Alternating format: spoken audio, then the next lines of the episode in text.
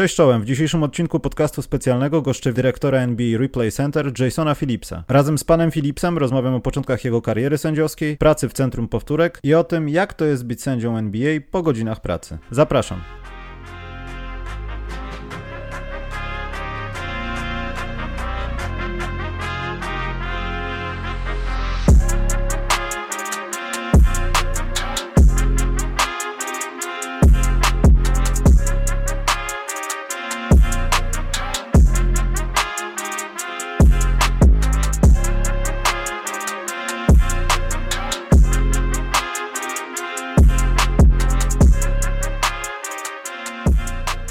First of all, uh, I'm asking about it every person which is in my podcast. I'm very happy that you are in my podcast, Mr. Phillips. What's your basketball roots? How the basketball thing started? Sure, Mike. Well, first of all, thanks for having me. Um, I appreciate the invitation. Um, I started playing basketball while in high school, junior high, uh, and then once I graduated high school, immediately began to referee once uh, once I was a freshman in college, and um, progressed fairly quickly uh, through the high school uh, ranks, and had a mentor uh, of mine who got me started in high school refereeing, who encouraged me to continue to work at it and continue to get better. And so um, I started going to some camps that were run by NBA referees. Uh, I fell in love uh, with the NBA game of basketball.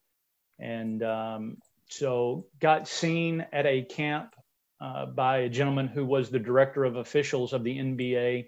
At that time, his name was Darell Garretson, uh, who's now in the uh, Basketball Hall of Fame uh, for his accomplishments with basketball and officiating. And he saw me brought me into the minor leagues of the NBA, which at that time was the Continental Basketball Association. Uh, I worked in the CBA for six years, and I also did three years in the WNBA, which was wonderful training uh, for me also, and then got hired full time into the NBA in 2000 and refereed on the court from 2000 until 2019, at which time, after game five of the 2019 finals, I retired and came off the court and now am the vice president of replay operations. And I oversee the day to day operations of the replay center in Secaucus, New Jersey. But why being ref? It was like to control the game or to be somebody on the court that is really important. Of course, you've got stars, but the, on the end of the day, ref or refs are the most important persons on the court. You know, that's a great question, Mike. So I, I got started in refereeing uh, again at the urging of a mentor, which he originally just said, Hey, you know, you were a good player, a smart player. Um, obviously, I was not playing basketball in college at that time. And so he just encouraged me uh, if I wanted to stay around the game, which I love the game of basketball. Uh, and so I saw it as an opportunity to stay involved with the game, stay in shape, and to earn a little bit of extra money uh, while I was going to college. And that was my initial draw to refereeing basketball. But then as I progressed, um, even when I first got got into refereeing, I didn't realize that you could make a career of it. And so, uh, as I stated previously, uh, a few years into my high school career, the same mentor uh, encouraged me uh, to to start training to try to take it to the next level. And uh, and I was very fortunate uh, to be in the right place at the right time and have some very good teachers uh, coming up before I ever even got into the program. But I was encouraged by a gentleman back at home just to stay involved with the game. And then I just fell in love with officiating. And it's funny, uh, you you brought up because did you want to be somebody in the game or did you want to have the control? And and I never looked at it that way. I always looked at it as it was a game that I thoroughly and deeply loved and to continue to be a part of it in any way um, was just uh, a blessing to me. And so when when this opportunity arose, I it was the first opportunity that I had. I never looked at going into coaching or anything like that. Uh, this was just the first opportunity I had. I took it and, and immediately fell in love uh, again with with the officiating part of the game and the camaraderie that goes along with with knowing other officials also. But you were active ref from mid 90s to the let's say end of the 20s and you probably saw everything. How hard for even very experienced referee is to being a good referee? Because i hope we are going to talk about how to be a referee for such a long time but from your perspective a lot of basketball uh, rules changed. Can you tell what was the hardest for you to work with? Sure. Uh, you know to, to take your question kind of in pieces uh, it's funny when I first became an NBA referee, I used to joke with some of the more senior referees about how can you have trouble remembering this rule or how can you have trouble remembering that rule. As I progressed in my career, I found out why because you know just over my time, my 19 years, almost 20 years in the NBA, uh, we had a few rules that changed uh, multiple times um, such as the clear path rule, such as adding the restricted area on the block charge plays, things like that. So, uh, although we are all very good at, at knowing the rules, because that is part of our, our job, obviously, is to know the rules forward and backwards and inside and out, uh, it can get confusing at times when you have a rule change multiple times. And so that just means we have to constantly stay in our rule book and and study the rules from year to year. And as rules get updated make sure we stay on top of that. Um, the second part of your question as to what was the most difficult play to call. You know block charge was always difficult because it was always a fast moving play. But uh, one of the most difficult plays that that i see uh, in our game is out of bounds. Uh, our all of the players in the NBA and at any professional level are so quick with their hands, right, Mike, as you know, um, and just so athletic that there are times when it is very difficult to tell who last touched the ball and, and things like that. So those two, the block charge play and the out of bounds play, uh, have by far been the most difficult for me. Can you see the difference from uh, physical side and technical side, maybe from 90s? Because everybody is talking about uh, comparing LeBron James, for for example, with Michael Jordan, hand check rule, kill that guy. He can't play in that era. He can't play in that era. Sure. So I, you know, obviously the game evolves over time, and with that, the rules evolve, and with that, players evolve, right? And so the game is ever changing. And that's one of the things that i love about our game. It is that it is very organic. And um, again you, you, touched on something uh, that is very fitting which is the game is difficult to officiate because of the athletes that play in the nba and at other professional levels are so good at what they do and they are so strong and so quick that it makes it difficult. But if you want to talk about changes over the years, I think back in the 90s, you saw a game that was really played from the inside out, right? So most of the offenses ran through a, a, a post player, you know, whether it was a, a Patrick Ewing, a David Robinson, uh, things like Hakeem Olajuwon, uh, players like that. Now, I, I think you see it's more of an outside in game. And th- the amazing thing to me, Mike, now is that you have players that still look like Hakeem Olajuwon, you know, that that look like Patrick Ewing.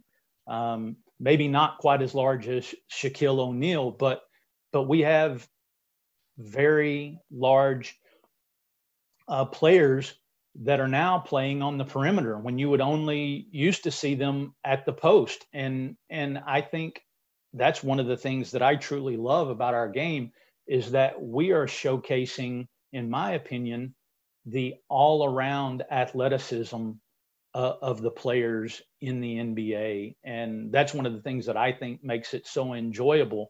And I think you saw the beginning of that start with uh, the Dirk Nowitzkis of the world coming over and being a seven footer that can play on the perimeter and have a jump shot and things like that. So um, uh, I, I, just think the game's at a really good place now, and but it obviously has evolved, and the physicality officiating that part of it has always been, you know, difficult. Is Shaquille O'Neal making a move that's illegal at the post, or is it just that the defender um, weighs 75 pounds less than he does, right? And mm-hmm. so uh, that that was always a difficult thing, and and now especially uh, I, I'll take it to the perimeter.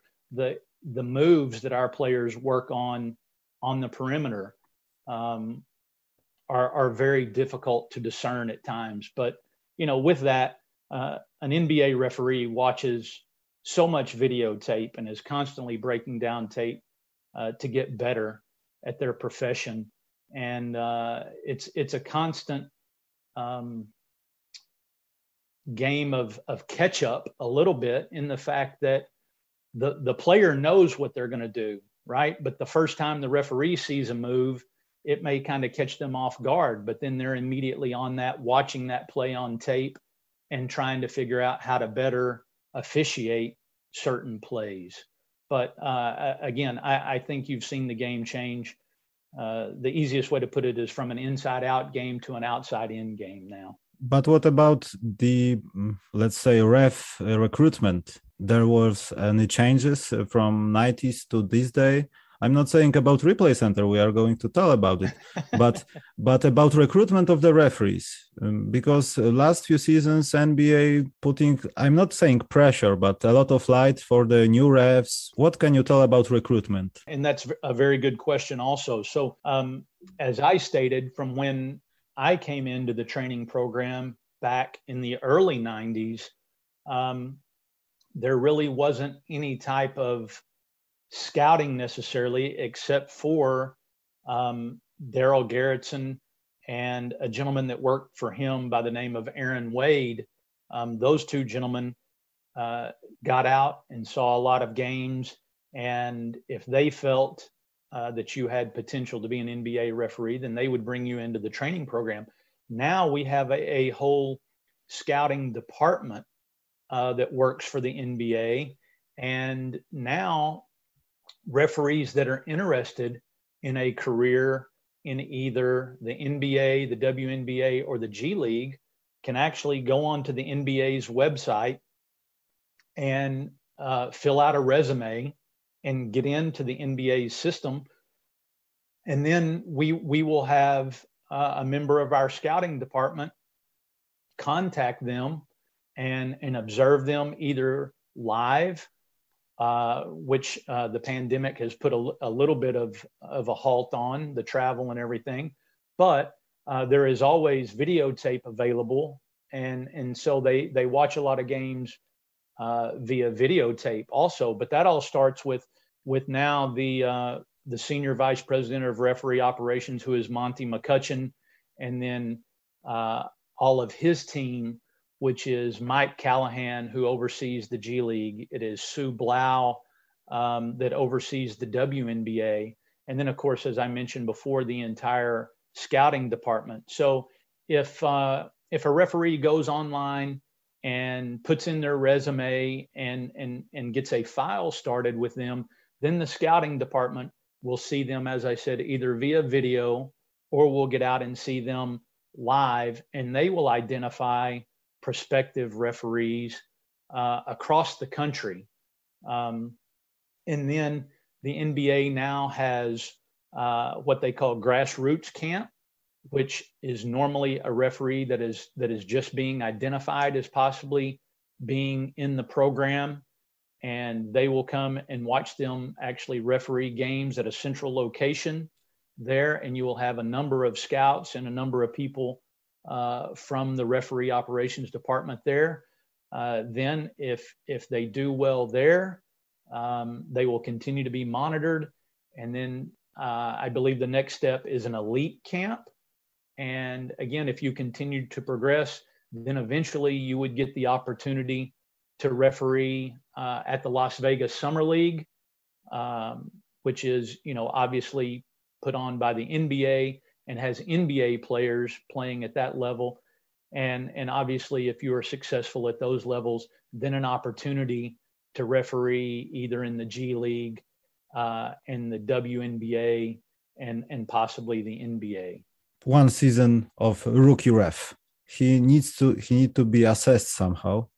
Um, sure if he's sure. doing mistakes, how he's connecting with the players. There is a guarantee that after one good year you you stay for longer as NBA ref, or or it's like you must wait for your chance because a lot of older refs, more experienced, are working right now. No, Mike, uh, that that's a great question. So um, once a referee is is hired into uh, the NBA, they're they're evaluated numerous times throughout the year. In fact, again, uh, Monty McCutchen has a staff of, I believe, four or five um, team members that he has that go out on a regular basis and are nightly uh, watching games either via videotape or in arena, you know, live.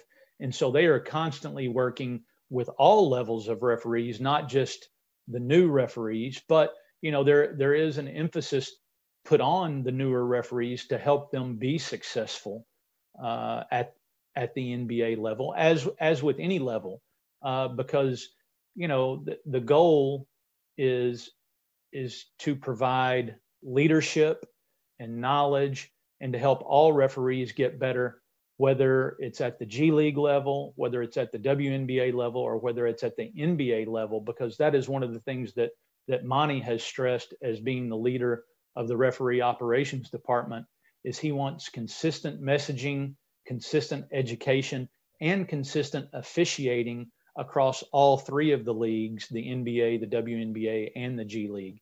And so therefore, um, those team members that he has working alongside him, their goal is on a nightly basis to carry out that message and to work um, with all referees. But as you uh, so aptly pointed out, uh, the younger referees are still learning, right? As you well know, as younger players come into a league, uh, have a lot to learn when, when they get there and a lot to survive. And and as you pointed out too, uh, it's a very stressful position in that there is no guarantee that you stay once you get hired, right? Uh, and the same thing with the G League.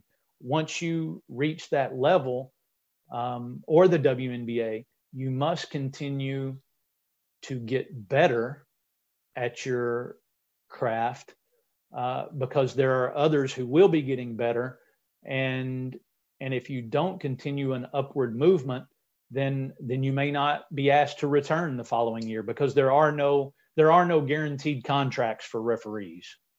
Yeah, and it's I think it's harder than you are being a pro athlete because you can be better and better and better every day. At the end of the day, you can't be better than other referees because you are working under the rules. So I think the, it's probably more competitive than a pro athletes were. Well, there, there's obviously a whole lot less spots available correct? I mean, there's only, I believe this year there are 75 referees on the NBA staff, you know, uh, as opposed to, I think there's 450 NBA players, I think, something like that. So, uh, you know, it, it, it, it's all relative. But yeah, referees have to constantly work at their craft. Okay, let's open NBA Replay Center questions bag. What is the bigger challenge for you, being a head of Replay Center, principal of everybody, or being referee in NBA finals under the pressure? What, what, is, what is the hardest?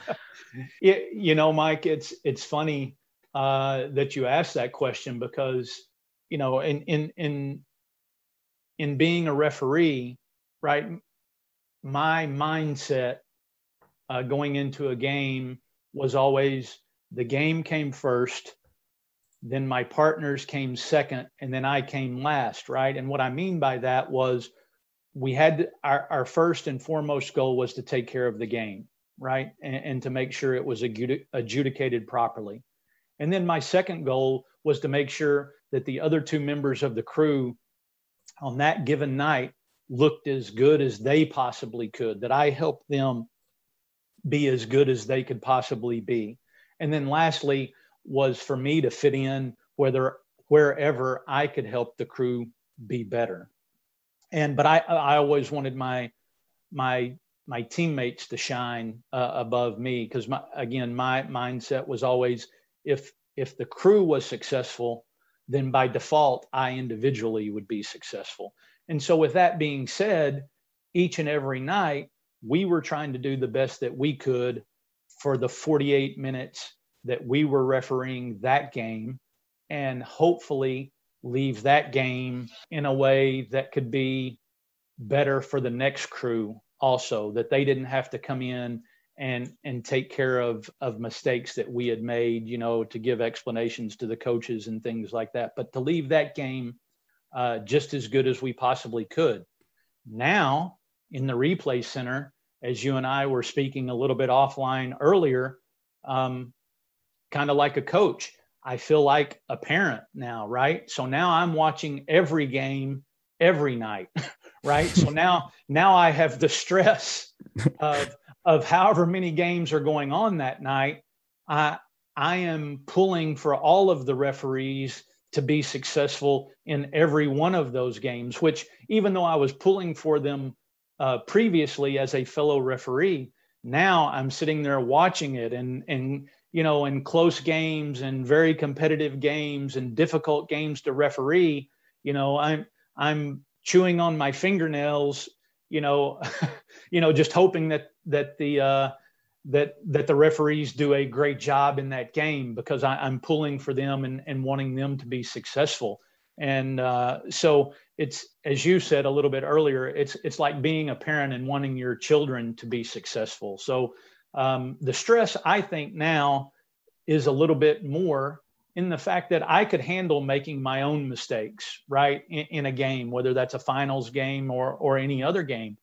But now I, I feel when I see a fellow official make a mistake or it's a difficult game and and I'm not there to to assist or maybe help them, you know, it's it's a little difficult just looking on and, and not being able to to maybe uh, fill in the gap and and help um, make the situation go a little bit more smoothly. So I, I think now um, it's uh, it's a little bit more stressful in the replay mm. center. And you are the end of the system when you are telling that the, I saw this ball out of the bounds. It must be out of the bounds. There is no no margin of the mistake. No, that that is for sure too, Mike. I mean, in, in the game as a referee, obviously sometimes you get blocked out by another player or you know you you don't see a second player's hand reach in and, and tap the ball away right? Or maybe you don't see uh, the hit on the arm or something like that that would be a foul. When we're reviewing things uh, on a 65 inch high definition television in super slow motion uh, you're you're absolutely right. There's no excuse to miss anything at that point what is the real purpose of nba uh, replay center? Because yeah challenges new rules that referees can talk each other in secaucus and on the on the court let's say in chicago. Because sometimes i think that it's more for the fans to cut the discussion that something goes this way or that way. But there is more fans purpose or maybe more uh, education of the teams controlling the teams no, that's a great aspect, uh, Mike, and and that's a that's a very interesting uh, perspective on it. You know, um, the replay center was designed and and is there today as an additional tool for referees, right? Uh, one of the things that I think it's probably hard for um, fans to to understand is that um, perfection is elusive, right? Um, you, are never going to be perfect at officiating. There's always going to be missed calls um, along the way just because there are human beings involved, and, and human beings are imperfect. But uh, NBA referees on a nightly basis, due to their training, uh, due to their studies, due to uh, their love of the game and love for the job, are excellent on every given night. And one of the things that I'm that I was going to say that that I don't think people understand is when a play is missed by referees, and it's obviously highlighted because it's at the end of a game, um, you know, and and so there's a lot of attention brought to it. Nobody is more displeased with that than the referee themselves. And, and, I don't think a lot of people know that, but it's because the, the referees take pride in their in their job and they would love to be perfect. I would have loved to have been perfect when I was on the court. But like I said, perfection is elusive and, and you will never catch it.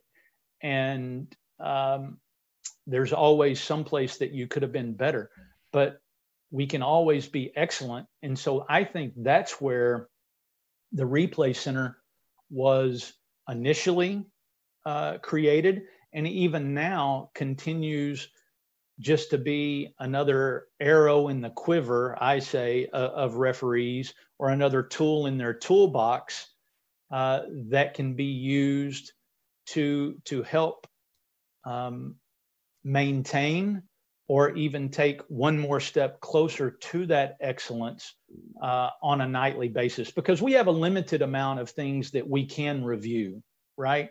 Uh, and so, uh, as I spoke of earlier, out of bounds is one of the most difficult things to see. And so, one of the things that we can review in the replay center it, are out of bounds, right? In in the last two minutes of the game, and and of course, um, we now have the coach's challenge. If if the coach thinks that a play is missed, then they can challenge the play, whether it's an out of bounds, uh, whether it's a goaltending, or or whether it was a foul called on their team. And uh, you know, there are times when when referees miss plays. Uh, there are times when players miss shots, right? uh, so so it's the same sort of thing. Uh, is uh, I haven't seen too many players in my career of refereeing that have ever gone, you know, 100% uh, from the field. Um, there there are a few. Uh, don't get me wrong, but uh, but there's also a difference between going 100% from the field and also playing a perfect game. Uh, so, a, as you well know, uh, so I, I, look at the the replay center as just being an additional tool for the referees.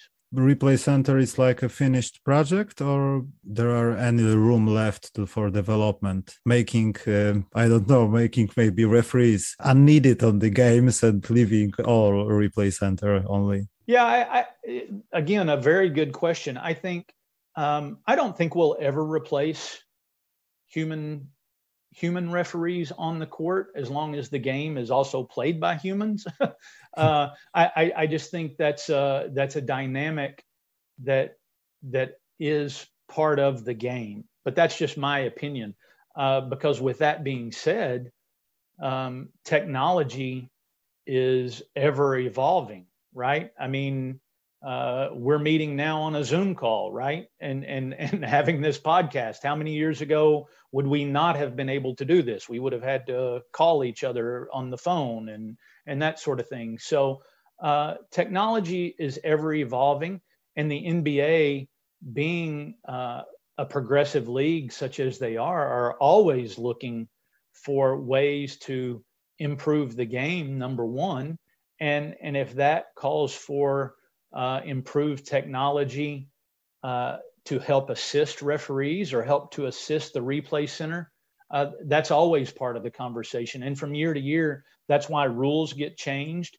And and I think you will see uh, as technology continues to progress, you will see things change uh, in the replay center and to officiating.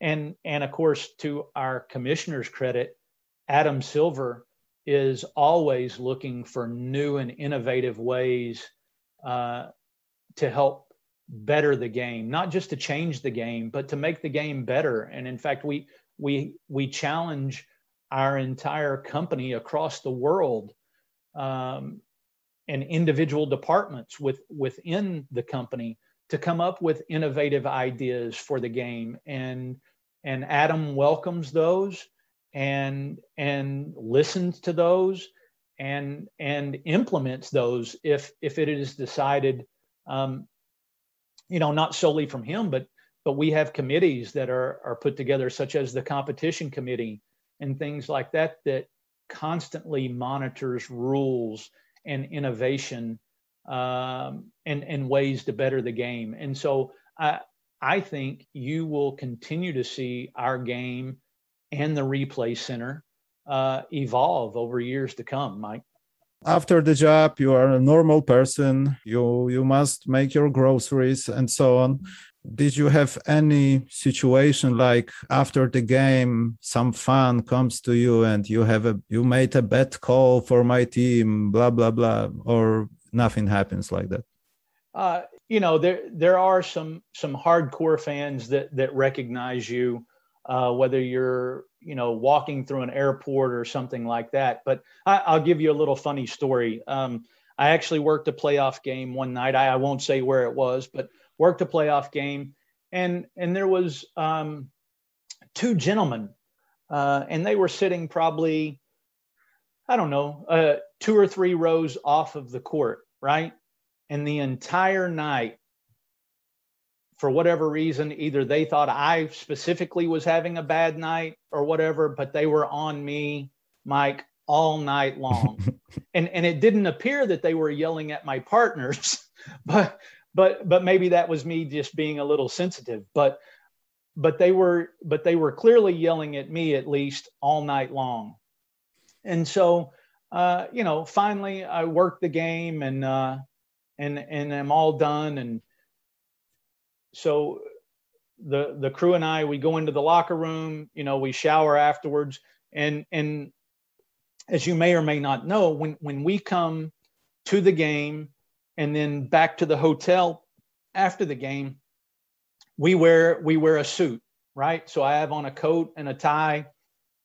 And now i step in to the elevator in the hotel. And guess who also is in the elevator mike the two guys that were wearing me out all night long were in the elevator and they've got their t-shirt from the game you know and their cup and and and everything and so I'm standing there with my suitcase that's got my uniform in it and everything, but I've got on a suit. And I just say to the gentleman, Oh, hey, did you, you guys went to the game tonight? Oh, yeah, yeah. We went to the game, had a great time. I said, Really? I said, uh, uh, the, your team went. Oh, no, no, we, we, we didn't win tonight. Well, how was the refereeing? Oh, they were awful. They were the most worst referees we've we've ever had.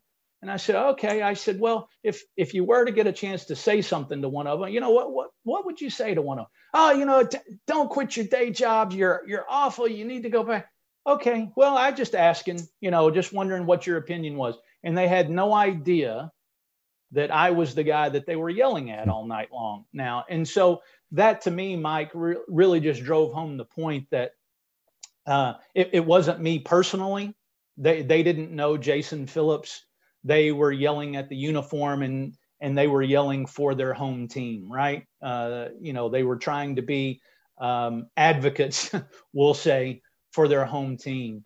But um, it, it, it, was a fun little moment uh, in the elevator. I never let them know that I was one of the referees, and I never let on that that they were kind of also getting under my skin. But uh, you know, it was uh, it was an enjoyable little moment. But yes, there are times when when fans do recognize you uh, outside. And uh, that's both good and bad. You know, sometimes it's nice to be recognized at times, but then also it's uh, it's nice to be anonymous at times also, and and just be uh, a normal member of society, I guess.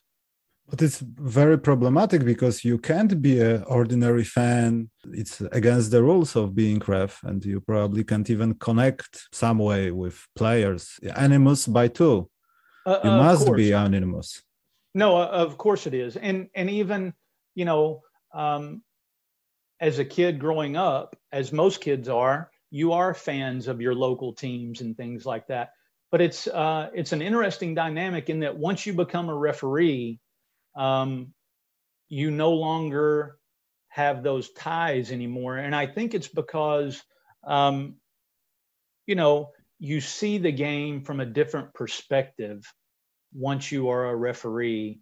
And um, everyone in the game uh, has a horse in the race, so to speak, right? Mm-hmm. So you you as a coach, you you want to win the game and you want to do whatever you can to win the game. That is the same thing with players. Also, to the extent that you play within the rules, you want to do whatever you can to win the game. And and so the referee is there to make sure um, that the game is adjudicated properly and and that there is a level playing field for all athletes to showcase their athleticism. And on that given night, uh, hopefully that the team that plays the best win, wins the game as it should be. And so I, I just, as you become more and more involved in officiating, um, there becomes this um, this distance, I guess, between um, the teams that you that you loved as as a kid and stuff. And obviously by the time you know i reached the level of officiating the guys that i grew up watching were no longer playing anyway right? And so uh, there's a difference with that also. But just but just being a professional um, at your job um, there are still professional relationships that you have um, with players, coaches that you see along the way during travels or at charitable events and things like that. But at the end of the day, you have a job to do, and that comes first. And that job is to uh, adjudicate the game properly. And so, that, as I mentioned earlier, the game comes first above anything else. And so, uh, I just think referees take on a different mindset um, as they progress in their careers of officiating, uh, and and it and they don't have a favorite team anymore. You know, um, there are still favorites in other sports, but but when it comes to basketball, if you're a basketball official, you don't have a favorite team in basketball anymore. Your favorite team are the referees. You're always cheering for the guys in gray now instead of uh, instead of the the teams in the dark or the light jerseys. So, yeah, and probably is the hardest part of this job because sometimes you are remember after that what you were being a kid cheering that team and you must forget about it no matter what because you are in the job. So i think it's the hardest point of it. For sure. It, it, it is it is difficult at times but as i said uh, being a professional at that um, you're very good at, at, at setting aside uh, your your previous feelings as a as a child and stuff to uh, to do your job. Okay, Mr. Phillips, thank you for your time. I know it's rude, but I wish you a, an easy season without any turmoils. thank you so much for that, Mike, and thank you again for having me. Uh, hopefully, would love to do it again sometime.